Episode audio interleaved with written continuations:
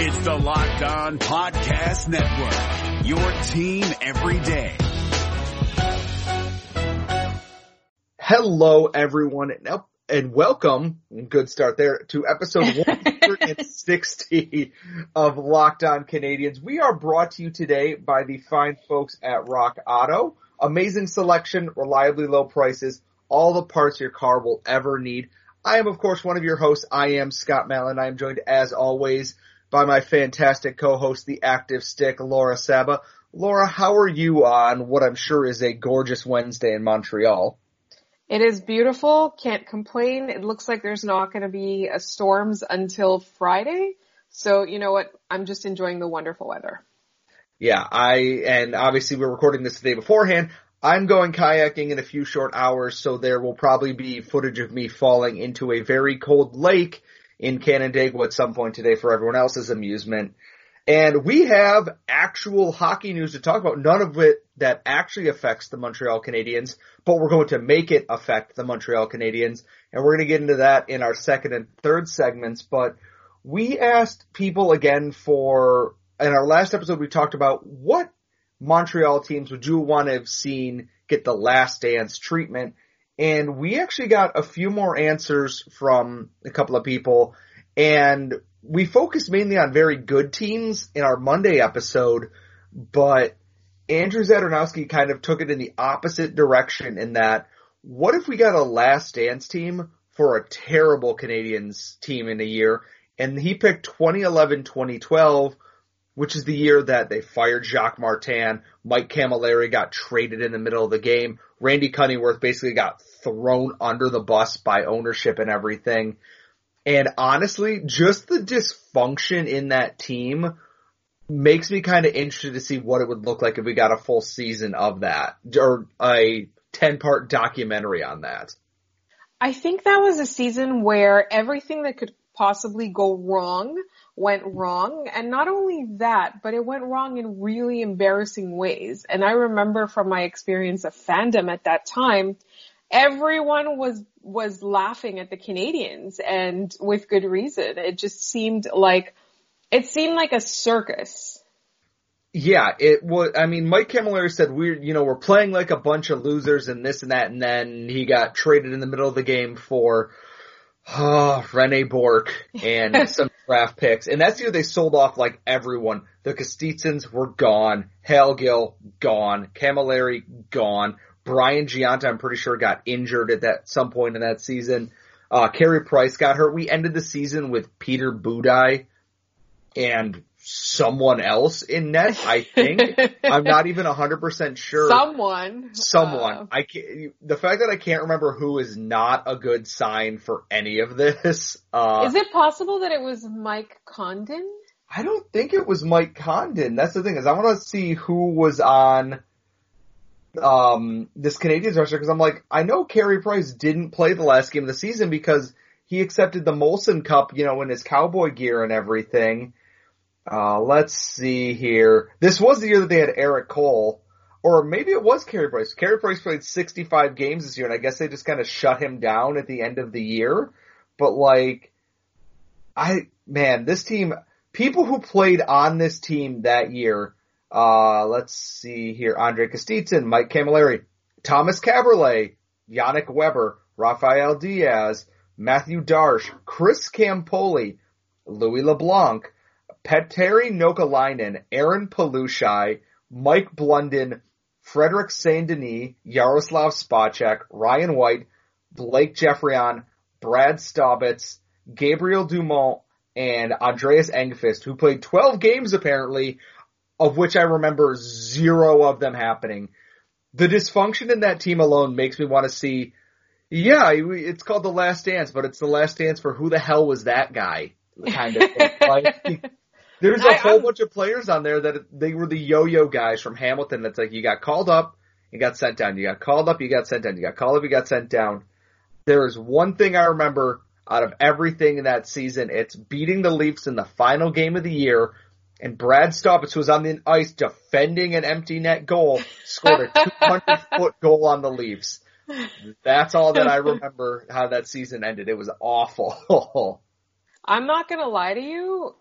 When you were talking about that, I truly can't remember a lot of those players. Yeah, there's some names in there that I recognized because they played other years, but it's like, who the hell's Pateri Nokalainen? Like, I don't know who that person is. Like, honestly. Going to the opposite ends of things, though, Kevin Wall, who actually writes for the SB Nation Syracuse website, said 1986, the Canadiens team that won the Stanley Cup, where Patrick Roy won the Conn Smythe as a rookie. And that's got to be a good one, too, because I kind of looked at the season. The Canadiens weren't the outstanding team in the NHL that year. It was the Oilers, it was the Capitals, and the Penguins were all incredible teams. And then the Canadiens finished with 87 points and somehow won a Stanley Cup in 7 games, or not even 7 games. They won in 5 games over the Calgary Flames, who had upset the dynastic Edmonton Oilers en route to the Stanley Cup final. And like I said, you have guys like Patrick Roy, you have one of our personal favorites in Mats Näslund, and Larry Robinson is still there, and guys like Bobby Smith. And the Canadiens, when they were that, hey, who the hell is that guy? How does he have 80 points this year kind of team? Stéphane Richer was on the team, Bob Gainey, Brian Scrudland, who scored that 9-second overtime winner in Game 2, Claude Lemieux, who somehow in 28 playoff games collected 68 penalty minutes, which actually doesn't surprise me that much, but that's got to be a good one too, because of how many we've talked about, how many famous players were on the Canadiens over that time, and like Guy Carboneau, Mike McPhee, Mario Tremblay was on that team, Chris Chelios was on that team, Chris Nyland, who fought everyone in sight. So many good players that it feels like a Last Dance with so many characters, players like that would be really interesting to watch. I think so too. I think the personalities would make that particular series, and I would be very excited to see what people would have to say about Mario Tremblay this many years later. And while whoever they interview, I think it would just be really interesting. Yeah, I mean, I feel like most people are going to see like Mario Tremblay come up on the screen and just instinctively boo, or maybe that's just me, I don't know. It's ironic that Tremblay and Wah were on the same team that won a Stanley Cup together, and then all those years later, everything just – meltdown doesn't even describe it, but we've talked about that enough. There's an episode of The Last Dance that we should get is, just focused around the last night Patrick Roy was a Canadian. But I don't think any other Habs fan really want to relive that, trauma once again. Our nemesis would probably beg to differ. Yeah, well, Will's a jerk, and we know this. So if you have more suggestions, we want to keep this going. We want to hear why you want a Last Dance for any of these given teams. You can hit us up at LO_Canadians. Please send us any of your suggestions. I mean, I'm surprised we haven't gotten any of the older teams or like the Richard Riot year teams. I feel like that'd be interesting too, but we want to hear from you. Please send us all of your suggestions. We'll be sure to, dig into them and read up on air going into this weekend. But we have actual NHL news to get to that doesn't involve the Canadiens, but we're going to make it involve the Canadiens, and that's going to be coming up next. But first I got to talk about something real quick. I have a car. I love it to death. It's about 10 years old, and it's right around that time where I'm going to have to do some significant work on it in order for it to continue to serve me for as long as I want it. Enter rockauto.com. Rockauto.com is a family business serving auto parts customers online for 20 years. Go to rockauto.com to shop for auto and body parts from hundreds of manufacturers. They have everything from engine control modules and brake parts to tail lamps, motor oil, and even new carpet. Whether it's for your classic or daily driver, get everything you need in a few easy clicks delivered directly to your door. The rockauto.com catalog is unique and remarkably easy to navigate, which is great news for me. Quickly see all the parts available for your vehicle and choose the brands, specifications, and prices you prefer. Best of all, prices at rockauto.com are always reliably low, and the same for professionals and do-it-yourselfers. Why spend up to twice as much for the same parts? Go to rockauto.com right now and see all the parts available for your car or truck. Write Locked On in their How Did You Hear About Us box so they know we sent you. Amazing selection, reliably low prices, and all the parts your car will ever need. rockauto.com. What's up, guys? Trey Matthews of Locked On Devils here, and let me tell you about Discover Debit Cash Back. Wings for the game? Boom, cash back. New lucky jersey? Boom, cash back. Even a last-minute ice run could score you some cash back when you use your debit card. And yes, we said debit card. With Discover Cashback Debit, everyone can earn cash back on everyday purchases. Look, in sports, it's hard to predict who's taking the W, but you know what's a guaranteed win? Discover Cashback Debit. Oh, and did I mention there are no fees, period? I'm telling you, this one is a real game changer. Check out transaction eligibility and terms at discover.com/cashbackdebit. Discover Bank, member FDIC. So less than, I want to say 3 months ago, I don't really know because time has lost all meaning in the pandemic world. The Pegula family said that Jason Botterill was safe for at least another year as Buffalo Sabres GM. And then today, they fired him and everyone else who worked in the front office in Buffalo and hired some guy who has no front office experience to run the team. And I have to say, it's probably pretty good for the Canadiens that the Sabres can't seem to get out of their own way in terms of hiring and firing GMs and all these other things. It's amazing. And I want to read a tweet here from Dmitry Filipovich on Twitter. Since the Sabres last game, which was the beginning of March, they didn't take care of their employees. They were one of the last teams to pay their concession employees for canceled games or anything like that. And part of that, it came out, was because they had to pause construction on building a super yacht for themselves. There was an article in The Athletic that I highly recommend you go read about how toxic it was to work in Pegula Sports and Entertainment. Announced they're keeping their GM, Rasmus Ristolainen, who is a divisive figure at the best of times in hockey Twitter, was labeled a core player, so they wouldn't be trading him. They tried to call Lawrence Pilot's bluff about going to the KHL, but had no leverage, so he just up and left. And then today they fired their GM. All while somewhere sandwiched in there was Jack Eichel saying he's sick and tired of losing. We talk about how dysfunctional the Senators are, but when you kind of phrase it like this, it's amazing that the Buffalo Sabres are still even operating as a team in Western New York. It's honestly astounding. And I have to say, like you said, you know, as Canadians fans, we're probably like, there's a lot to be relieved in that at least one team in the division is not getting it together, at least for now. It doesn't seem like it. But I'm also sad because one of our favorite people, Hannah B, is a Buffalo Sabres fan, and this must be driving her insane. But honestly, like just the confluence of events, like this is like we just talked about how we should do, you know, a Last Dance type documentary on the Randy Cunningworth year. Like that's something. Like if there was ever a documentary series on like comically badly run organizations, I think that the Buffalo Sabres might not be at the top of the list, but they're like, I would say maybe the Knicks should be at the top of that list. I don't know, but they would definitely be pretty high up there. The Knicks would need several years worth of shows. It'd be like the oil change for the NBA. And anyone who remembers oil change covered the Oilers when they started getting all those first round draft picks and continued to suck. It's honestly watching a disaster unfold repeatedly.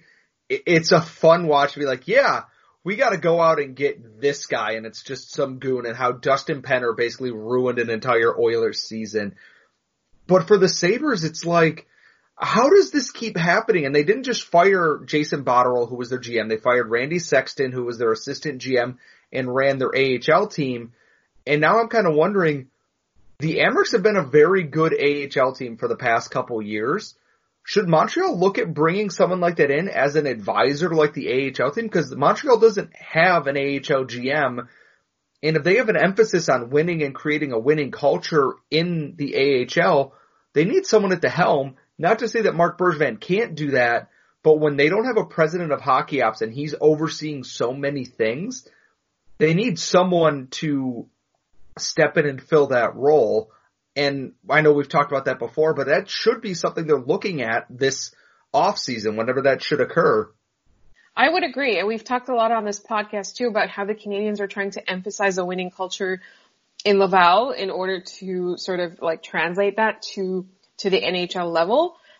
And while Joel Bouchard probably has quite a bit of quite a bit of management under his mandate right now, having an actual GM and sort of dividing that role might make, for one thing, like, you know, we are expecting Joel Bouchard to get snapped up if he doesn't graduate to the NHL level. We're expecting him to get snapped up by another team at some point.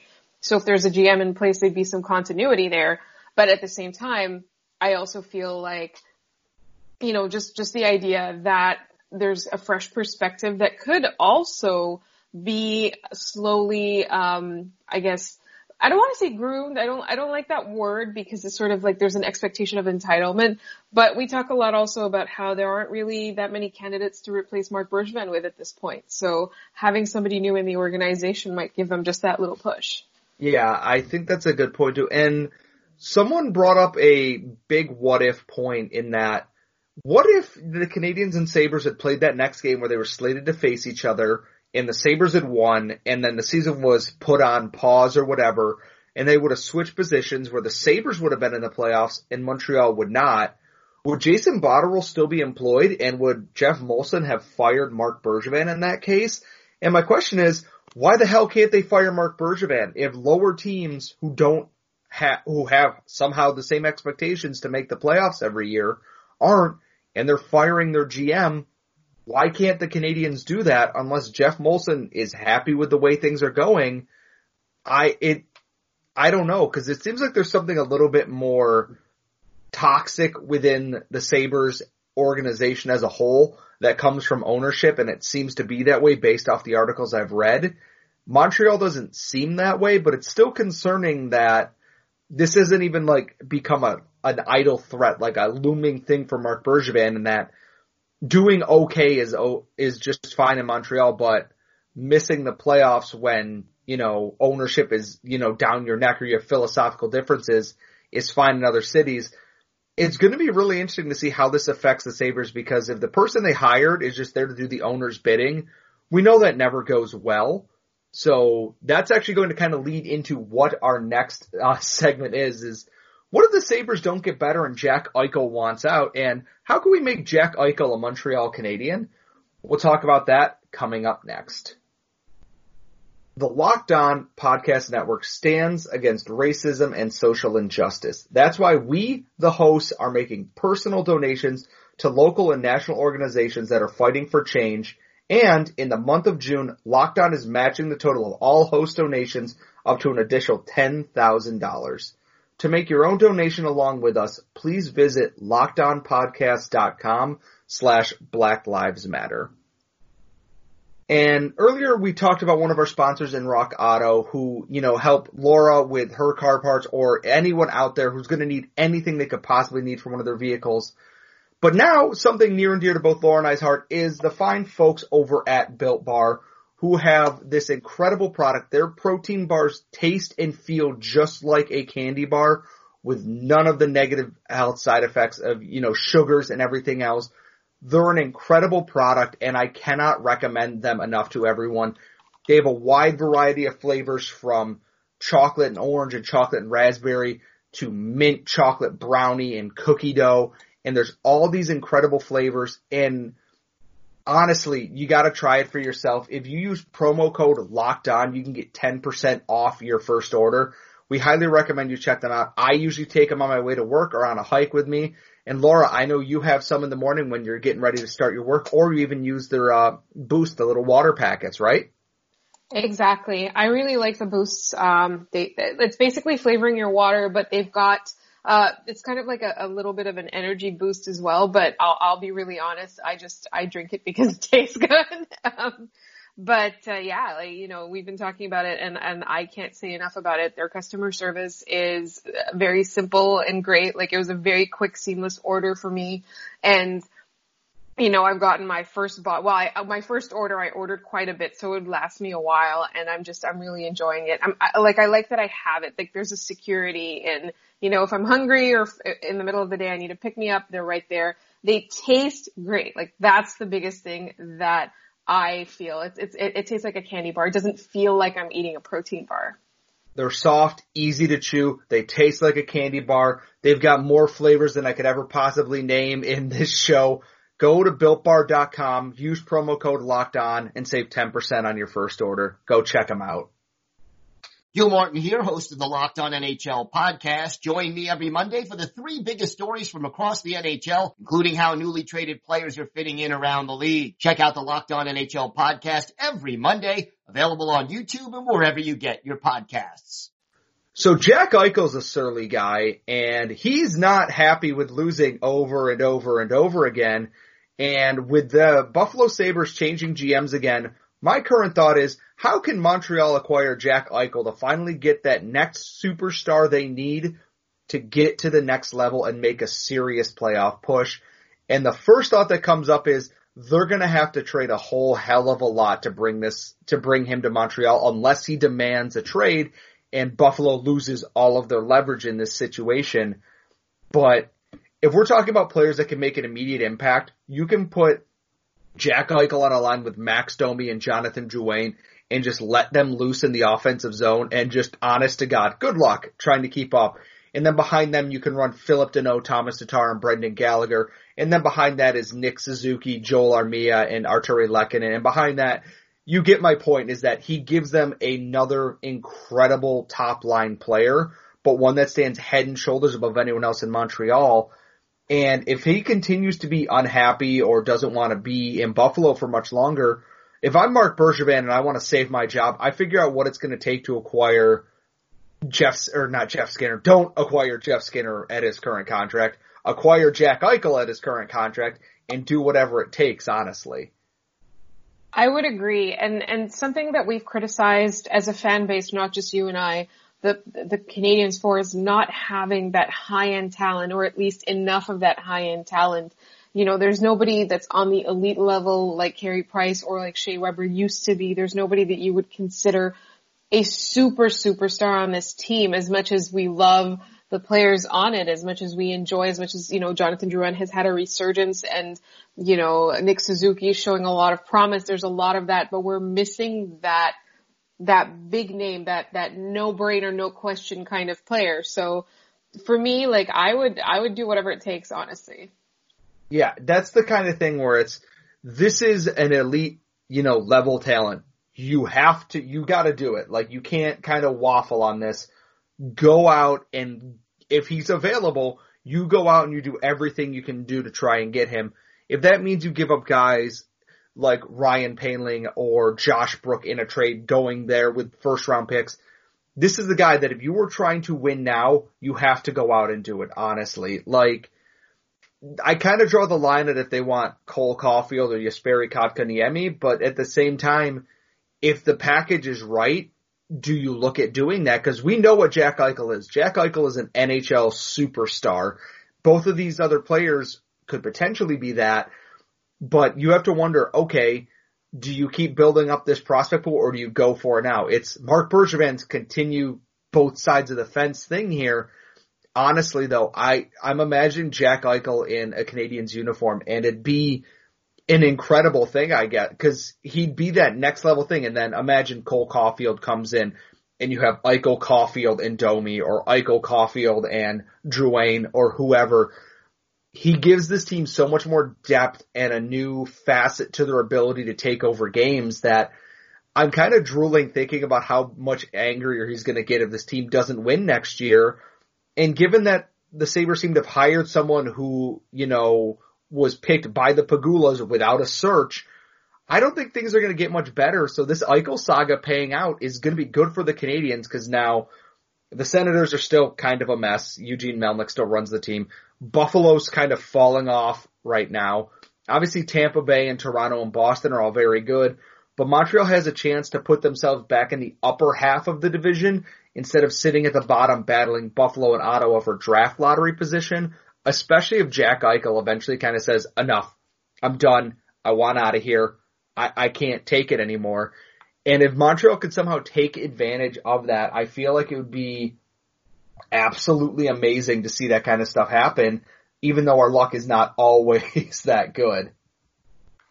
Agreed. And this is, you know, like, it's a pipe dream because obviously as soon as you hear that Jack Eichel is not happy in Buffalo, every single GM on the planet is going to be inquiring and finding out about that. A big thing about him is that he's still really young, which is something that honestly would add to the price of acquiring him for whatever, you know, or signing him. So there is that as well. But honestly, you know, stranger things have happened. Taylor Hall was traded 1-for-1. P.K. Subban was traded 1-for-1, although, you know, in hindsight that looks very different. But yeah. Stranger things have happened. It is possible for stars to get traded. It's possible for big stars to get traded or to sign with different teams. That's also another, you know, like John Tavares, for example, you know, switched teams and, how's that working out for him right now? I mean, with first round losses to the Bruins, and I'm looking at Eichel's, he's got a $10 million cap hit. He's in year 2 of an 8-year contract. So he's worth a lot of money, and his no movement clause doesn't kick in until 2022. So he has no trade protection right now in terms of his contract, or at least not for another couple years.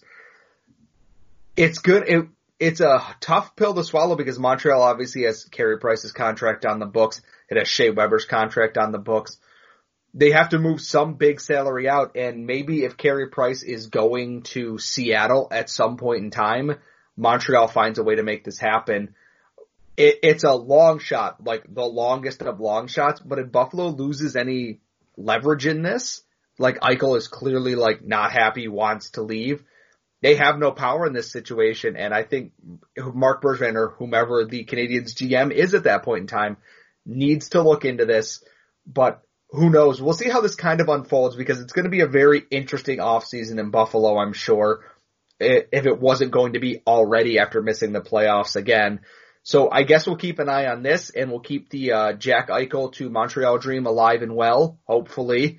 Thank you so much for listening, though, everyone. We will be back with the mailbag for Friday's episode. If you want to send us your questions, hit us up at LO_Canadians on Twitter. Laura's at The Active Stick. I am at Scott Matla. You can find us wherever you get your podcasts, on Google, Apple, Spotify, wherever. Thank you so much for listening. Now ask your smart device to play the latest episode of Locked On NHL. Gil Martin here, host of the Locked On NHL podcast. Join me every Monday for the 3 biggest stories from across the NHL, including how newly traded players are fitting in around the league. Check out the Locked On NHL podcast every Monday, available on YouTube and wherever you get your podcasts.